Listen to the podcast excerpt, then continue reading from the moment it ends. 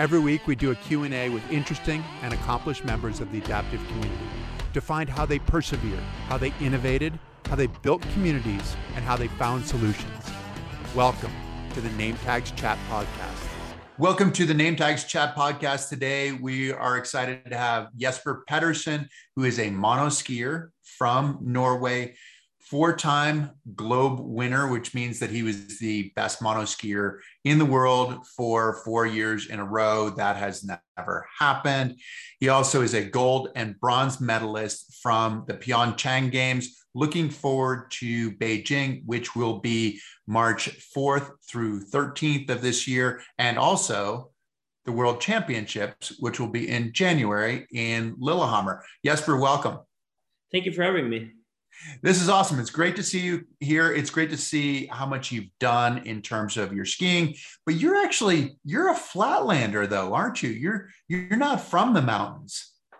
No, I'm, that's something I hear quite often in Norway because I'm from like the coast, uh, the coastline, uh, and uh, it's like two hours or something drive uh, from the mountains, uh, and everybody asks me like how I could be such a good skier coming from Carme, as it's called there, uh, and uh, yeah. But as long as you you're devoted to what you're doing and want to keep getting better, uh, you just have to spend those extra hours in the car and uh, find the mountains.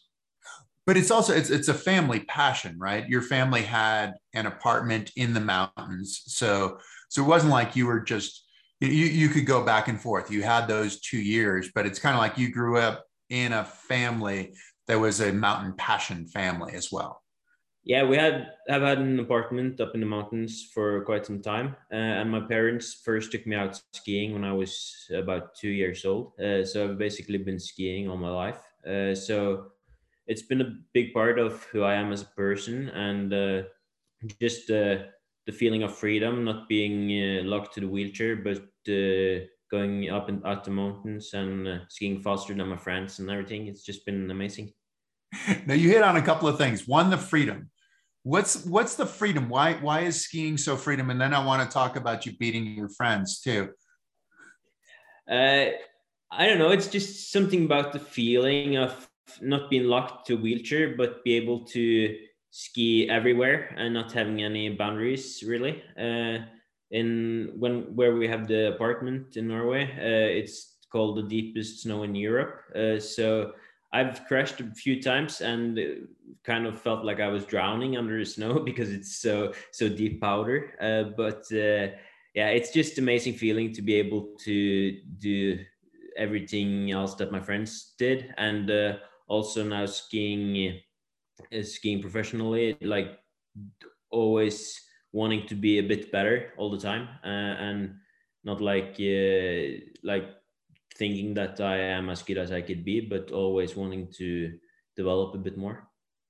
Now you talked about that powder, and for us powder, we're a little bit lower, and deep powder can be a challenge. I, one of the biggest challenges, I remember skiing a couple of years ago, and I was skiing powder and everything was great, but I was getting my mouth full of snow. Yeah. and, and so, so I could only breathe when I wasn't turning. So it was like, okay, Okay, make a turn, hold your breath, and then, and then, okay, you can breathe and then make another turn. So you end up skiing powder a whole lot faster sometimes than you intend to yeah. ski if it's that deep. Yeah, I know the feeling. Uh, so you just have to have like this wide ski uh, so you don't uh, sink into the snow, and just try to float and uh, ski a bit faster than you should probably, because you have to, you have to keep the speed to keep uh, staying above the snow. Exactly. Now you were saying that that you love skiing because you can ski with your friends and you can beat your friends. Is, is skiing really the place where where you had that that kind of feeling of being a peer, of being an equal with your friends versus some of the other things that you encounter? I would say skiing was one of many arenas, really, uh, because uh, growing growing up, as we talked about, uh, away from the mountains, uh, I.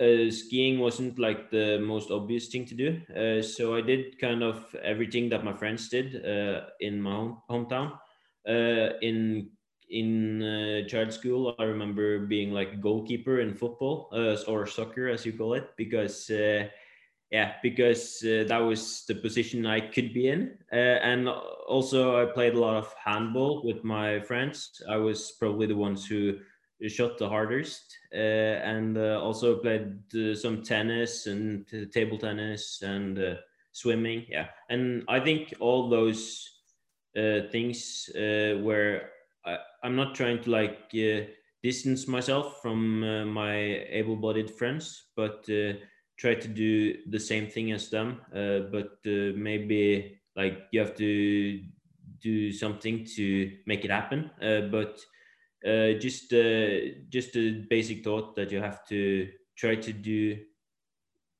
things on their terms and not like you make them go on your terms. I think that's healthy.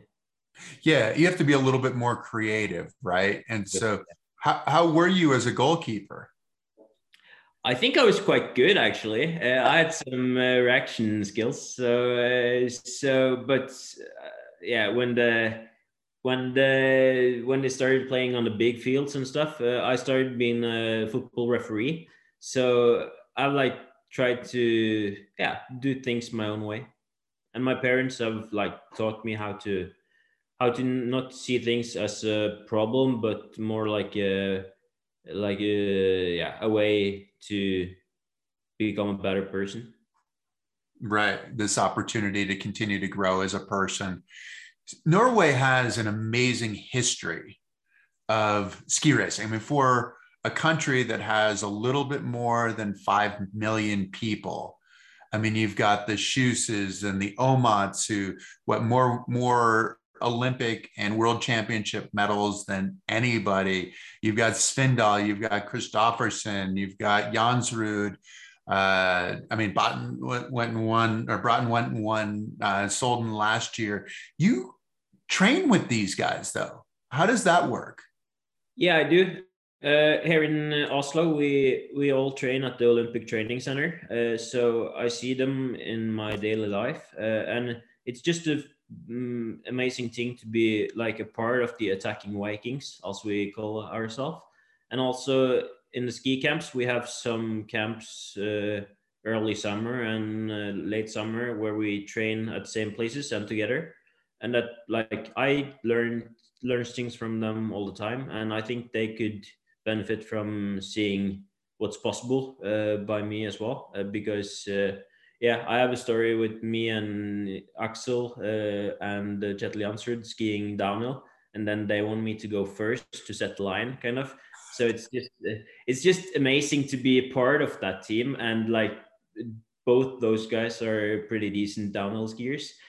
So like being being the one that has to set the line uh, is uh, yeah, it just makes me feel like part of the team, and I think it's made me yeah that's a good skier as I am today. Well, I'd imagine it also is forcing you to up your game a little bit too. If you have these guys following behind you, you want to make sure you do it right, I'm assuming. Yeah, of course. They are the best. And uh, yeah, being able to train with them in, the, in my daily life has uh, made me see possibilities that I probably wouldn't have uh, figured out if I was like, if we were only training with our team, uh, like the, the sit skiers, because I think it's smart to train a bit. Uh, like grow, growing up, I also trained with my local club, uh, and I was the only monoskier. So I think that's given me some perspectives that's uh, useful now. How, how is that perspective? Because I, I I think the same thing. I'm interested to hear if, if we're, because I mean, one of the things is that we're all trying to do the same thing, right? I mean, like as as skiers, the, you want to make the ski turn. You want to make the ski do what it's supposed to do. So if you start from that part, then you move up and it's like, okay, how are you as a monoskier achieving what an Aksel can do? Who's, who's a big guy, gigantic thighs, you know, this kind of stuff, has a much bigger lever than you do, but, um, but, but it's also in some ways it's easier to see too, isn't it? Easier to see like what's happening with them versus a monoskier. Because because we only have so much so much movement. that we can put into it. We only have one joint. Is, is that the way it works for you, being able to see those guys? And it probably raises you to a higher standard too, of just, you just do what they do. You just follow them in some ways. Yeah, you have some great uh, points there. Uh, I think uh, when new coaches see me for the first time, uh, they get like the wow factor, uh, and they doesn't like, they don't see what I'm working on uh, at first. Uh, but then when they go a bit more in depth in what I'm doing on my ski, uh, they see that uh, the the yeah the basic things is uh, mainly like the same things as the able-bodied guys work on, uh, and of course uh, training a lot with able-bodied people, I think I've uh, learned a lot about like how to set the line, not going too high or not going too wide, but like try to stay in their line. Uh, and uh, I I'm working on the same thing, like getting over the ski and not leaning into the turn, and yeah, just the basic uh, alpine skiing stuff. Yeah, it's funny. I say to people all the time, skiing's a really simple sport if you do it well. You know, it can be really complex if you don't do it well. That's the that's the biggest problem. Yeah. What's the interaction with those guys like? I mean, when you first came on board, you know, you first came to this camp and you're training with them. Are they, you know, were they embracing of you? Were they like, what's this guy doing here? Uh, what was the thought? Uh, I actually have a long story with them because uh, where we have the apartment, uh, they usually train every spring uh, before the snow leaves uh, the mountains. Uh, and uh, like when I was, I think from the age of nine, ten, uh, we, we went up and uh, looked at them uh, while they trained. And uh, as I grew older and, um, and into a better skier, uh, I was allowed to train with them.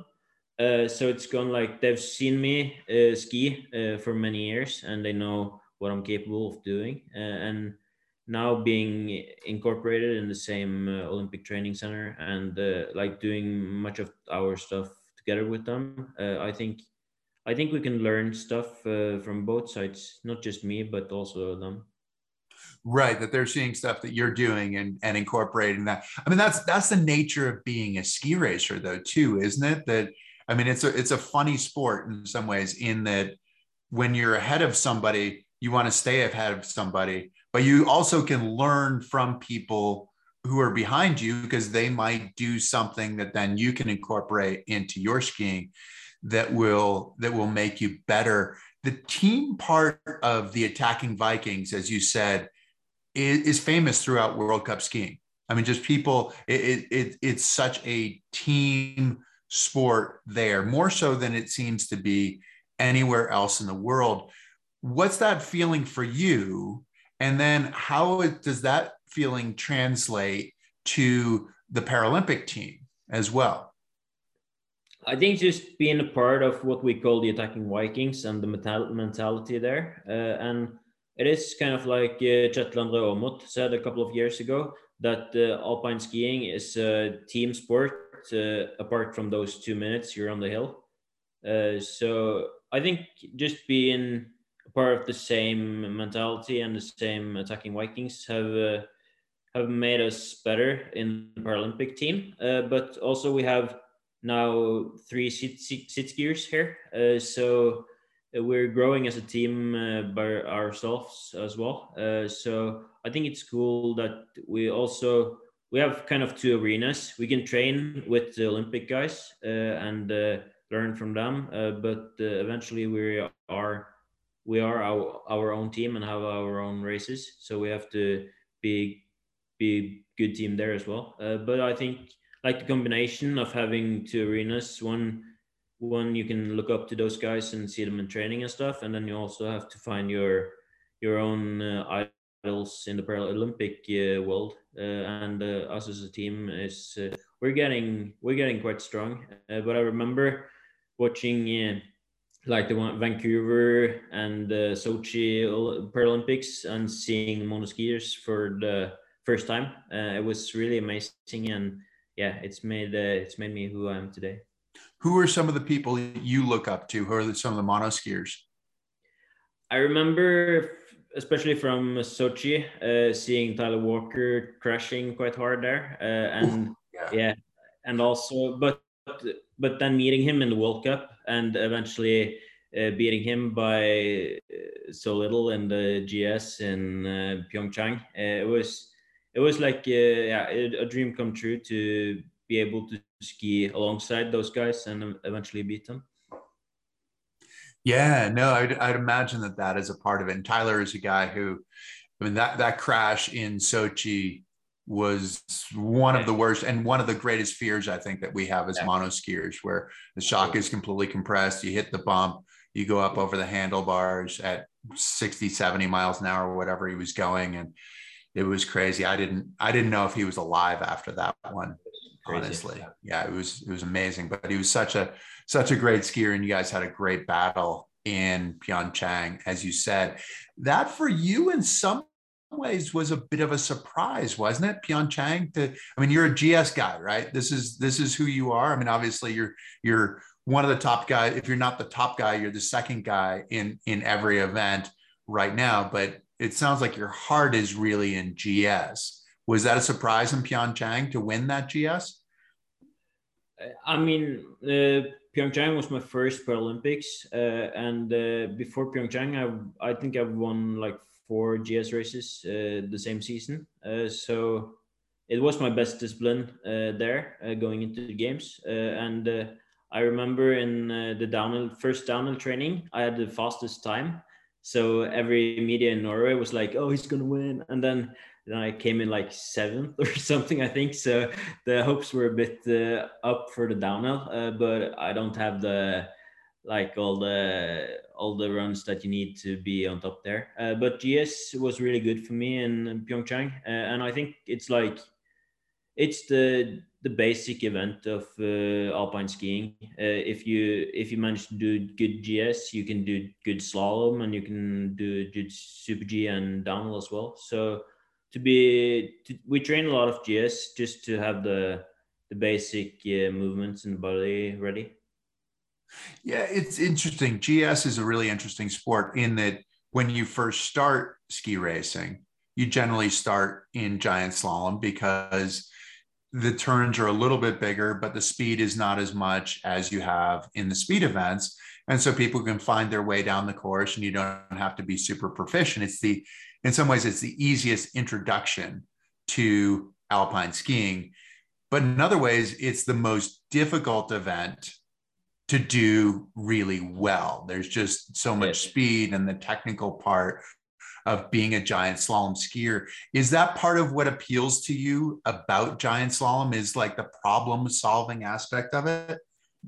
Yeah, and you have to, you have to do a lot of G S training to be able to like find where in the turn you're supposed to start the turn and stuff, because if you're if you lack the G S training, then your timing is also a bit off. So uh yeah, yeah you're suddenly like too low on the line or too wide or too yeah everything could go wrong, and it's quite difficult to come out of uh, if you're like in a wrong if you're going the wrong way. It's quite difficult to get out of it and start start fresh kind of, uh, but I work a lot with my coaches to find like the basic easy things to think about when when I'm kind of struggling, uh, that in slalom as well. I have some periods in slalom that's not uh, too good. uh, I think everybody has them, and uh, it's just it's just important to think about, make it easy and just uh, do do the easy things that you know work, and then eventually you'll get out of it. What are some of the things that you think about? Because we do have those, right? I mean, there are those keys that sort of unlock good skiing. You talked about line. There, there are times that it's easier, you know, if you look at the gate, it's easy to make the turn into the gate. And, and you know, I know there are people, and I've done it myself, where if you look at the rut as opposed to looking at the gate, you're going to give yourself that room to actually make one clean arc, which is the objective of ski racing. And when it's absolutely beautiful is when you link those arcs together. But you talked about when things go wrong, then trying to get back online is is really hard to find a way. And especially like as a mono skier, you don't have the ability to make this big horizontal move from one side to the other to get back online. It's kind of like, okay, now we have to start up and do it slowly and kind of gate by gate, we're getting back online. What are some of the keys for you? What are the things that you think about when you're skiing? Uh, so I'm, I'm an eleven, uh, which is the like the middle factor. Uh, mm-hmm. So I have some, I have all my abs, uh, so right. I'm able to like go over the ski. Uh, so for me, it's important in the start of the turn to have my inner outer gear uh, like forward and not lean into the into the turn, of course. Uh, and uh, also just give me a bit of space uh, in G S, for example, just give me a, a bit of space from the gate. Don't go too close to the gate because then I'm not able to to angle up my ski. Uh, so a bit a bit uh, a bit space from the gate and uh, inner outer gear uh, forward, and just uh, yeah take do the pressure, not all the pressure on the ski at once, but build up the pressure slowly and just go full pressure when I'm out the gate. And then yeah mm.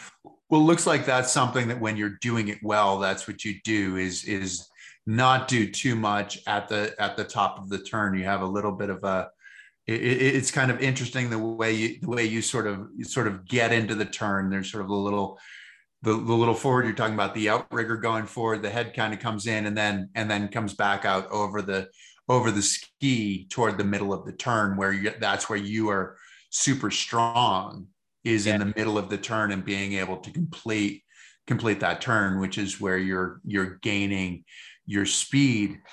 You've moved into some of the speed events though too. I mean, you said in, in Pyeongchang you had the first, you, you were first in the first training run, but you also have done, you know, you, you've been successful in slalom. I mean, top ranked in slalom, top ranked in G S. I mean, I think it's, I think it might be be combined right now that you're that you're second ranked, right? But right there, or maybe it's Super G.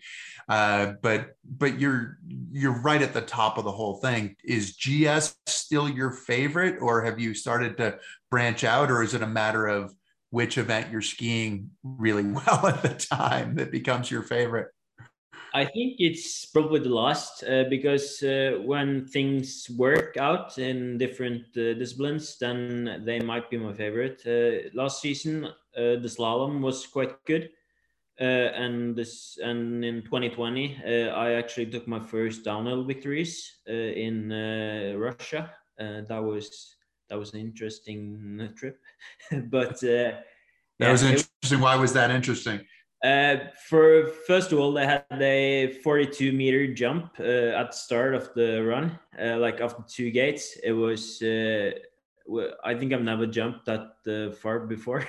And I think also I, I was the only sit skier that managed to land it, because uh, I think we were five people at the start only. Uh, and uh, Kurka, he crashed hard in the first uh, first jump, and uh, I struggled a bit as well, uh, and uh, but I I won my first two downhill victories there, uh, and it was it was cool. And all the disciplines are are really working out when they're working out. And uh, sometimes uh, sometimes G S can be hard as well. uh, I had a period uh, two years ago when it wasn't working quite as good as I hoped, uh, but uh, I hope now that going into this season with both the world champs on uh, in Norway and the Beijing Paralympics, I'm able to compete for the the medals in every event.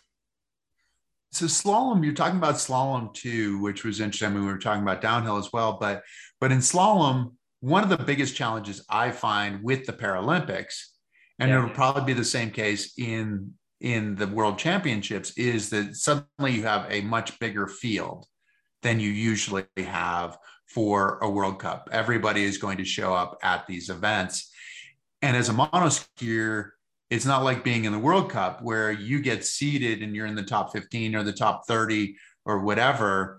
You're, you're running with triple digits on, on your chest, right? Which means that a lot of people have skied that course. It is fully beaten up. I mean, it's, I really think that in a lot of ways, you're not a, you're not a slalom skier, you become a mogul skier more than you are a slalom skier at, at the biggest events. How do you reconcile what you do in training, you know, where, where you have a more clean course and you're able to make those turns and get in on the gate and really run a straight line, versus when you're going to be racing in the Paralympics? And I mean, look, Lillehammer, most likely you should be in good shape for the World Championships because it should be pretty hard snow. So, uh, so it might not break down as much in January. But how do you how do you take what you've done in training in slalom and then be able to apply that to the biggest event of the year when the conditions are entirely different than what you've prepared for? Yeah, I, as you say, it's difficult to prepare for those uh, race conditions when there's a lot of people at start. Uh, but uh, these last couple of uh, camps we've had in Austria, uh, we've trained together with uh, uh, a lot of other people and teams. Uh, so we've trained uh, on having uh, courses that's not uh, like uh, just for me and my teammates, but for for a lot of people, and then they got torn down a bit faster, uh, and that's made them more like able to see more of the same as we will probably see in the Beijing. Uh, but uh, yeah, slalom especially, it's difficult because it gets it gets really interesting when it's race time, uh, and uh, uh, you also see the mono skiers. Many of them have different techniques. Uh, so most people take the gates with the shoulder. Uh, mm-hmm. I actually take it with my outrigger now, uh, with my outer outrigger crossplug. Your outside outrigger, where you're yeah. clearing kind of the way that that that a, a World Cup slalom skier does it with the outside hand. Yeah, it's kind of the same, uh, and then it. Uh, First of all, it uh, stops me getting bruises all over my shoulders, because that was an issue before with, uh, yeah, I looked like I was, I, I didn't look that good after slalom sessions. Uh, but uh, yeah, I think that has helped me to develop my technique in slalom a bit more, uh, and being able to do that, maybe I have, a, have an advantage uh, in those hard conditions, uh, but uh, we'll see in Beijing. And the, the balance is still, because that's one of the things, right? Because if you're if you're using that out, outside outrigger to clear the gate, it means that you don't have to ski through it, which is one of the issues. And for a lot of the athletes, they're taking it underneath their inside arm, which has a tendency to yank you around. And, and you know, so if it catches there, then your ski comes across the hill. But then even with the outside outrigger, you're talking about having balance issues, where especially if it's super bumpy and you have that outrigger up as opposed to kind of being completely completely solid in your over your ski, it makes a bit of a challenge. Is is that as as profound a challenge for you as it appears for me, or uh, it you're a bit more vulnerable, uh, but you have to you have to trust in your ski, uh, and not lean on your inner outrigger, but like uh, have that the uh, uh, not not lean on the,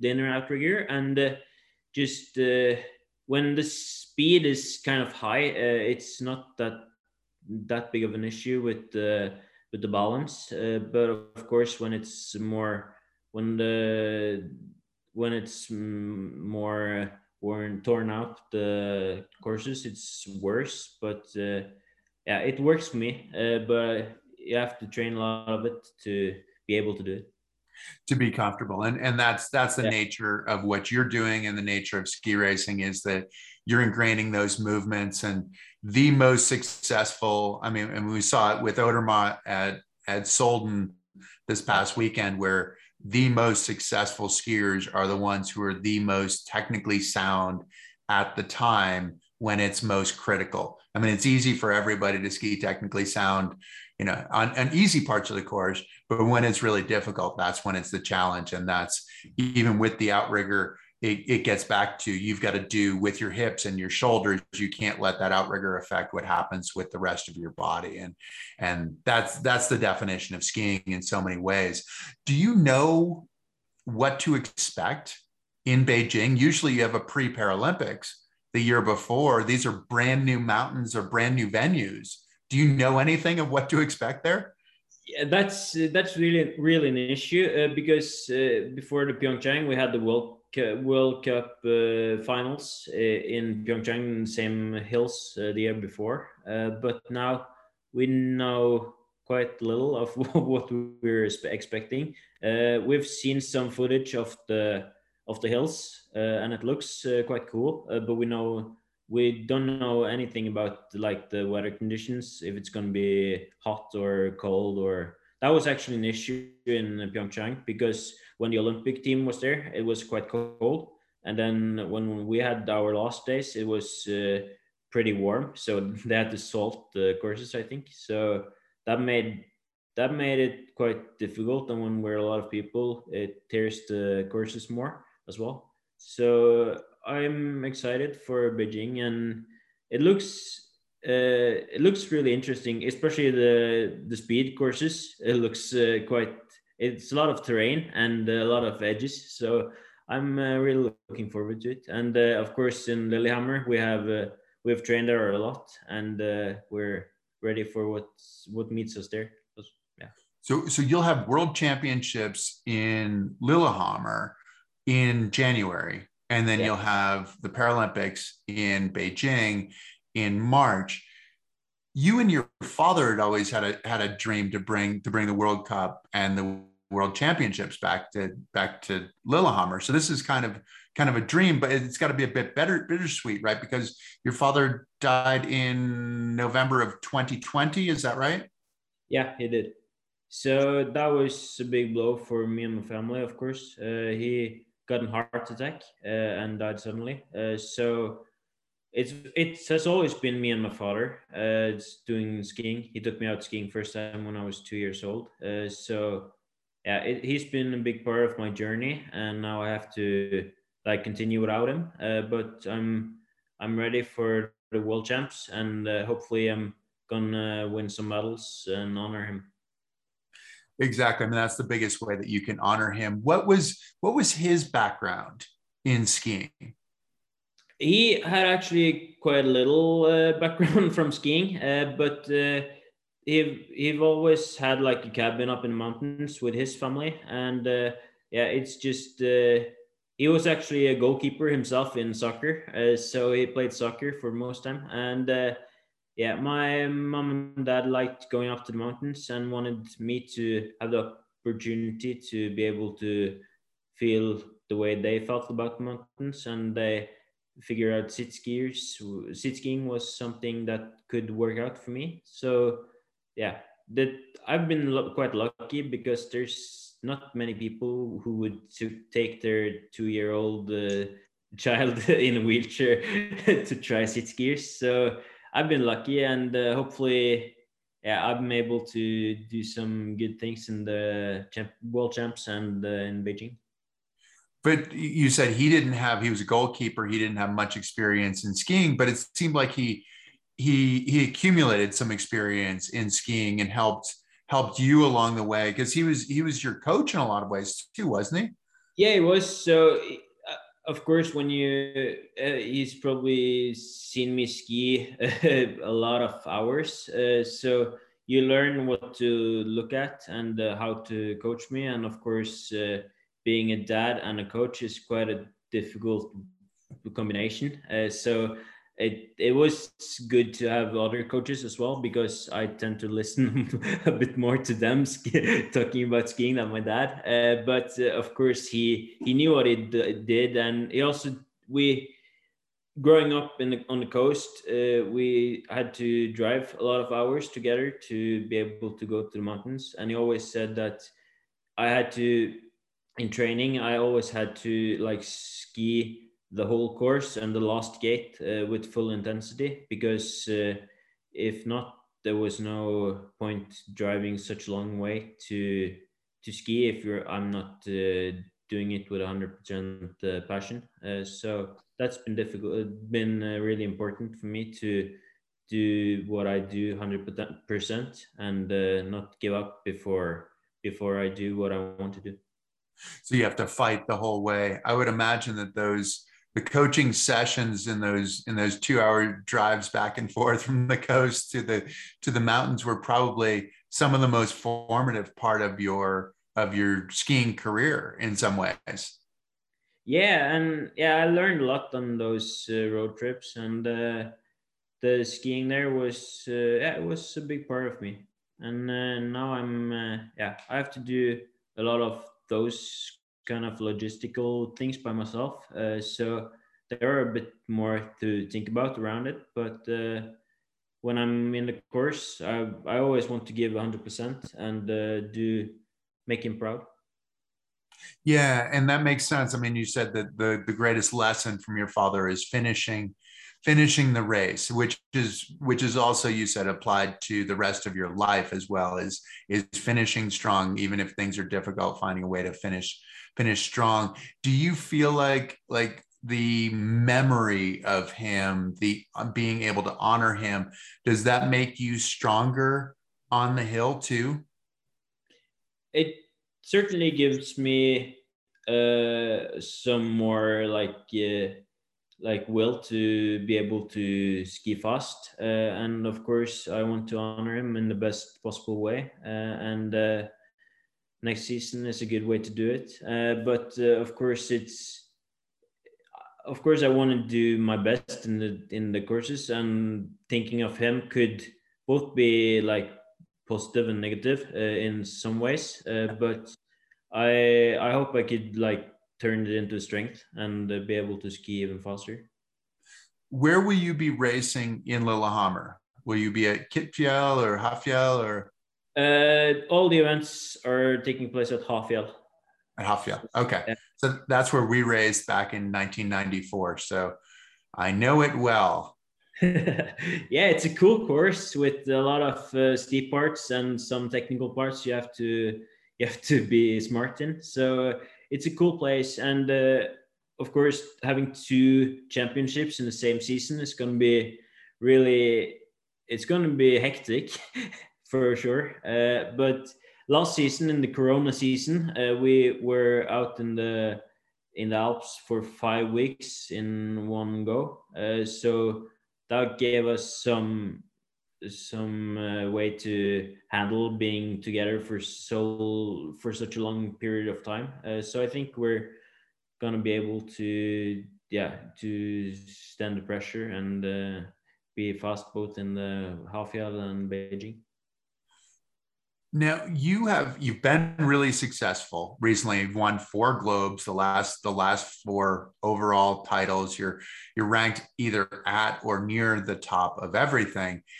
Uh, what what are your expectations? I mean, you're talking about the challenge of of one having a world championships and then a month later having having the Paralympics.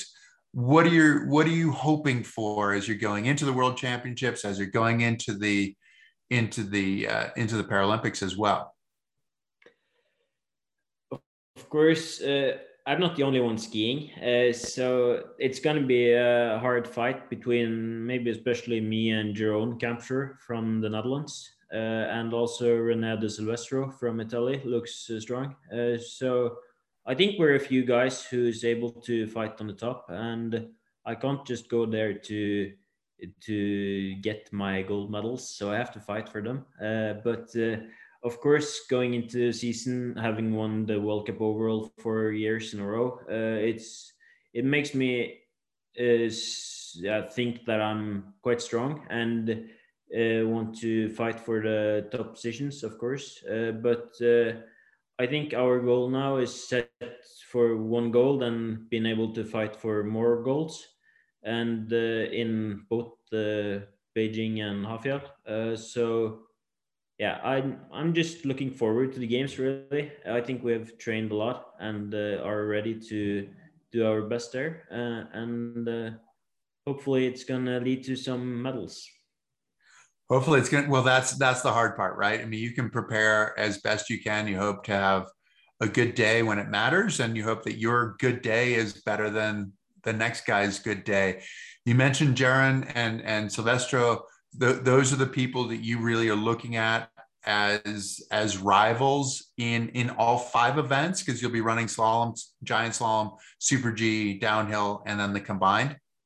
Yeah, and in the World Champs, we're also going to have parallel slalom. Uh, so that's a new event. So it's six events in the World Champs. So that's going to be fun. Uh, but of course, at those two, and uh, of course you have uh, Andrew Kurka from Alaska, who can do some good things in speed uh, once in a while. We'll see how he's trained uh, before the season. But uh, yeah, there are some people. You have Kurt Oatway from Canada and uh, some Japanese guys, and yeah, so there are a lot of guys who can compete on a good day for the goals, and you never know in world in.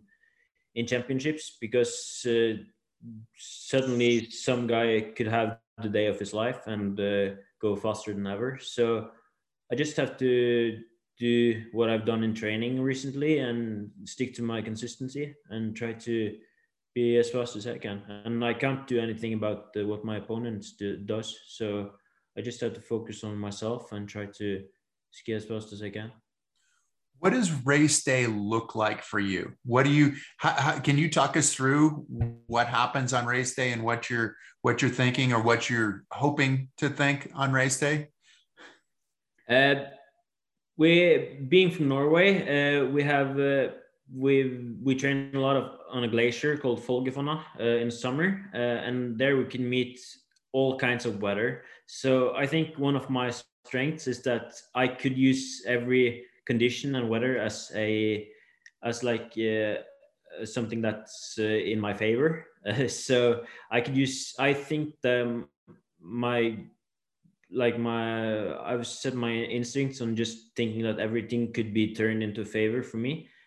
Uh, and uh, of course, uh, depending on uh, and the weather and stuff, uh, many people's mentality may may differ a bit. So.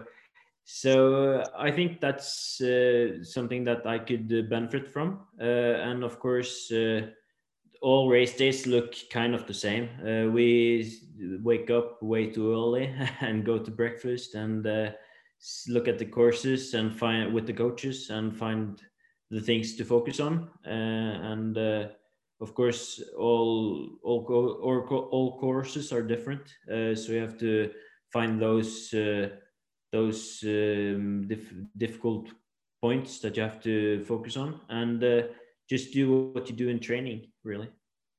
Is there anything that you do to get yourself into the moment of the race? I mean, you want to ski the way that you've prepared, right? Which which sounds relatively easy, but it's interesting. I mean, like I was talking to Ted Ligety uh, earlier this year, and he was talking about how how a lot of people race slower than they train, which yeah, can be a real challenge, right? Yeah, that's been an issue for me as well, because alpine skiing is a lot about uh, uh, physical things, of course, but uh, also the head is uh, quite important. Uh, so if you had, doesn't have like the game head, you you don't have a chance. So you have to try to do what you do in training. It's easy to say it, uh, but it's not as easy to do it. Uh, I've figured out. So yeah, uh, I've struggled a bit with that in my early days as well, just to find the right uh, tension and be able to do what I do in training. Uh, but uh, I think one of the most important things for me is uh, having like the same, the same uh, things before the start at every race, like your routine. Uh, my routine, routine, yeah. Uh, I warm up uh, with my coach the same way each time. Uh, I go through the course with her, uh, try to like tell her my plan, and we set a plan together. And uh, just, uh, just uh, have the same routine all the time. I think that's important to to be able to find the right tension in your body and be able to ski as fast as you can. Right, because that's the, that is the challenge for everybody, that you get to an important event and suddenly you want to do things differently yeah. because it's important, and which takes you completely away from everything you've prepared to do. But then if you just do it the way you've always done it, sometimes you think, well, I'm not putting enough effort into it. I need to put more effort. This is really important. And, and, and it sounds like you've been able to, to reconcile that with yourself, to be able to say, no, my preparation, I've done the preparation. And now are, are you able to have fun in, in, in the race part of it? Is it work? Is it fun? What's the, what's the aspect there? Of course it's fun, but uh, it's, it's a bit uh, difficult because training is just more, it's kind of more fun. And when you come to race, you have to, you have to do what you have done in training and not try to do anything different, because that's something I've uh, done a, a couple of time, times myself uh, to try to do something extraordinary uh, in races, something you haven't tried in training yet. And uh, nine out of ten times that doesn't work out, because you have to you have to do what you've trained a lot of times in. Uh, and uh, I think we have uh, one hundred fifty days of skiing uh, by until now uh, this year. So we, we ski a lot, and uh, I think I just have to stick with the, what I do in training. Uh, and it's it's easy to say that, because uh, when you come to race day, uh, there's always some factors you doesn't you don't know about. Uh, so I think it's just important to be able to handle everything that comes your way, and uh, try to do what you have you've uh, done in training. Now, you have two big events this year, World Championships, Paralympics.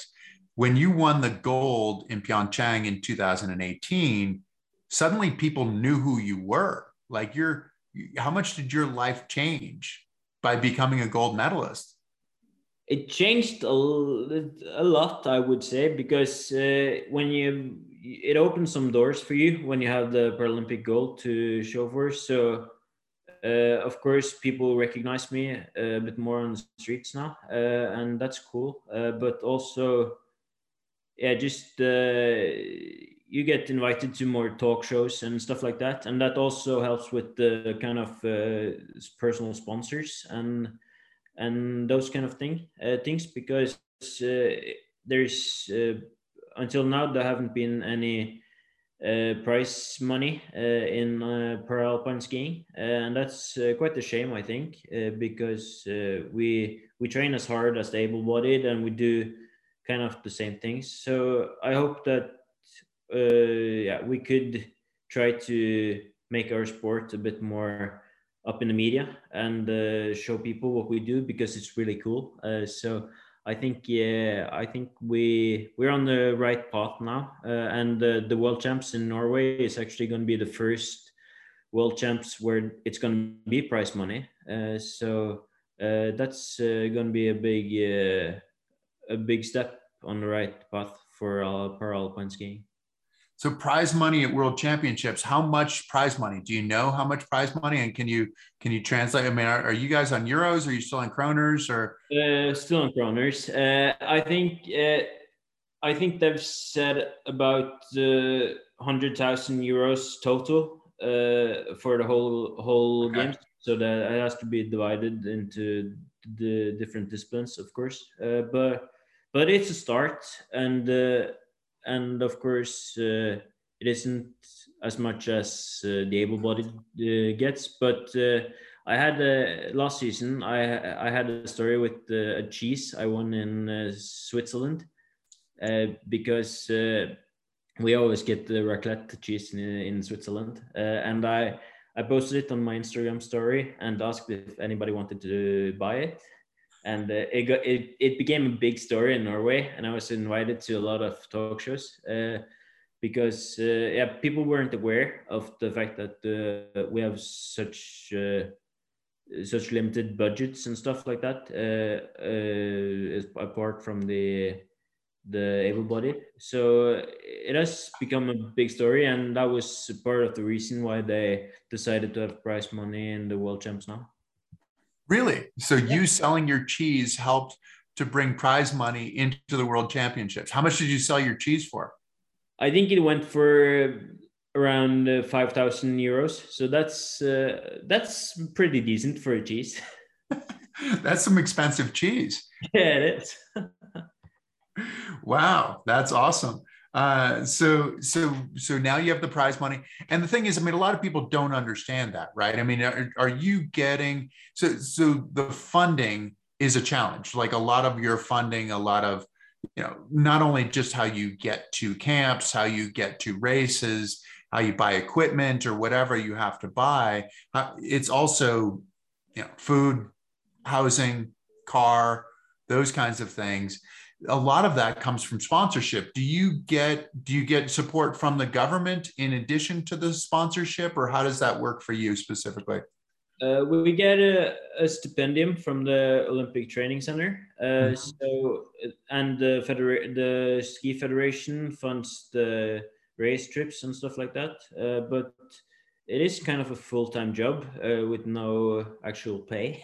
So, uh, and I also have some uh, local sponsors, uh, which uh, helps a lot. Uh, but uh, uh, right now, I'm also a full-time student. Uh, so I'm a full-time skier and a full-time student. So it, I think it's important for para athletes now to be able to live at once uh, after the race career ends. Uh, so I have to like try to be able to yeah be ready for life after skiing uh, as well as I'm skiing, uh, so uh, I hope that uh, I'm able to find a job afterwards.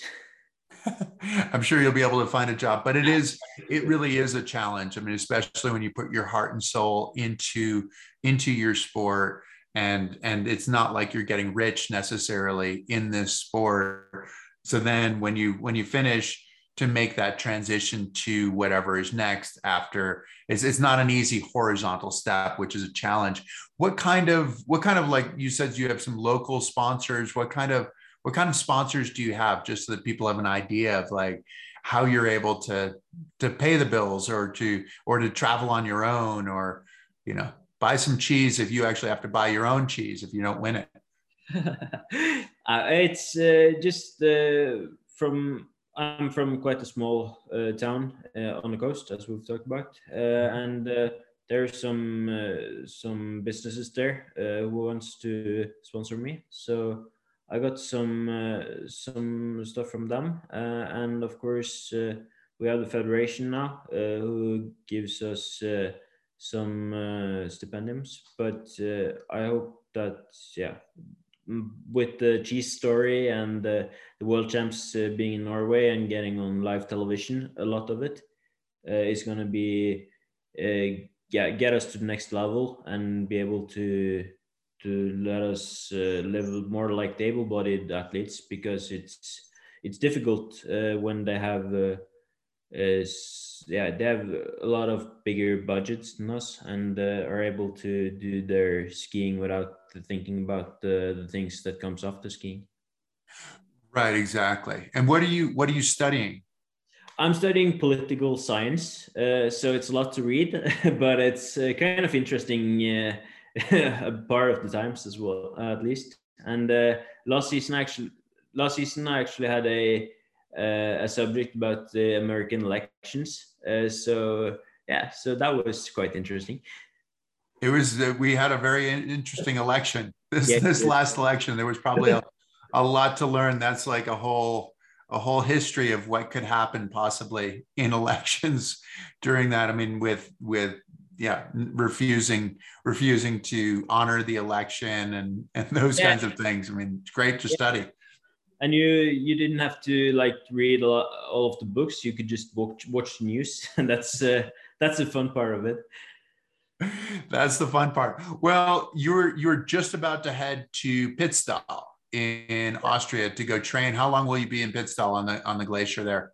Uh, we'll be in Pitztal for twelve days, and then we'll come back for two weeks, and then we go back again to Pitztal uh, for the first Europa Cup races, uh, and then we do the Europa Cup races, and then there's some World Cup races in the middle of December.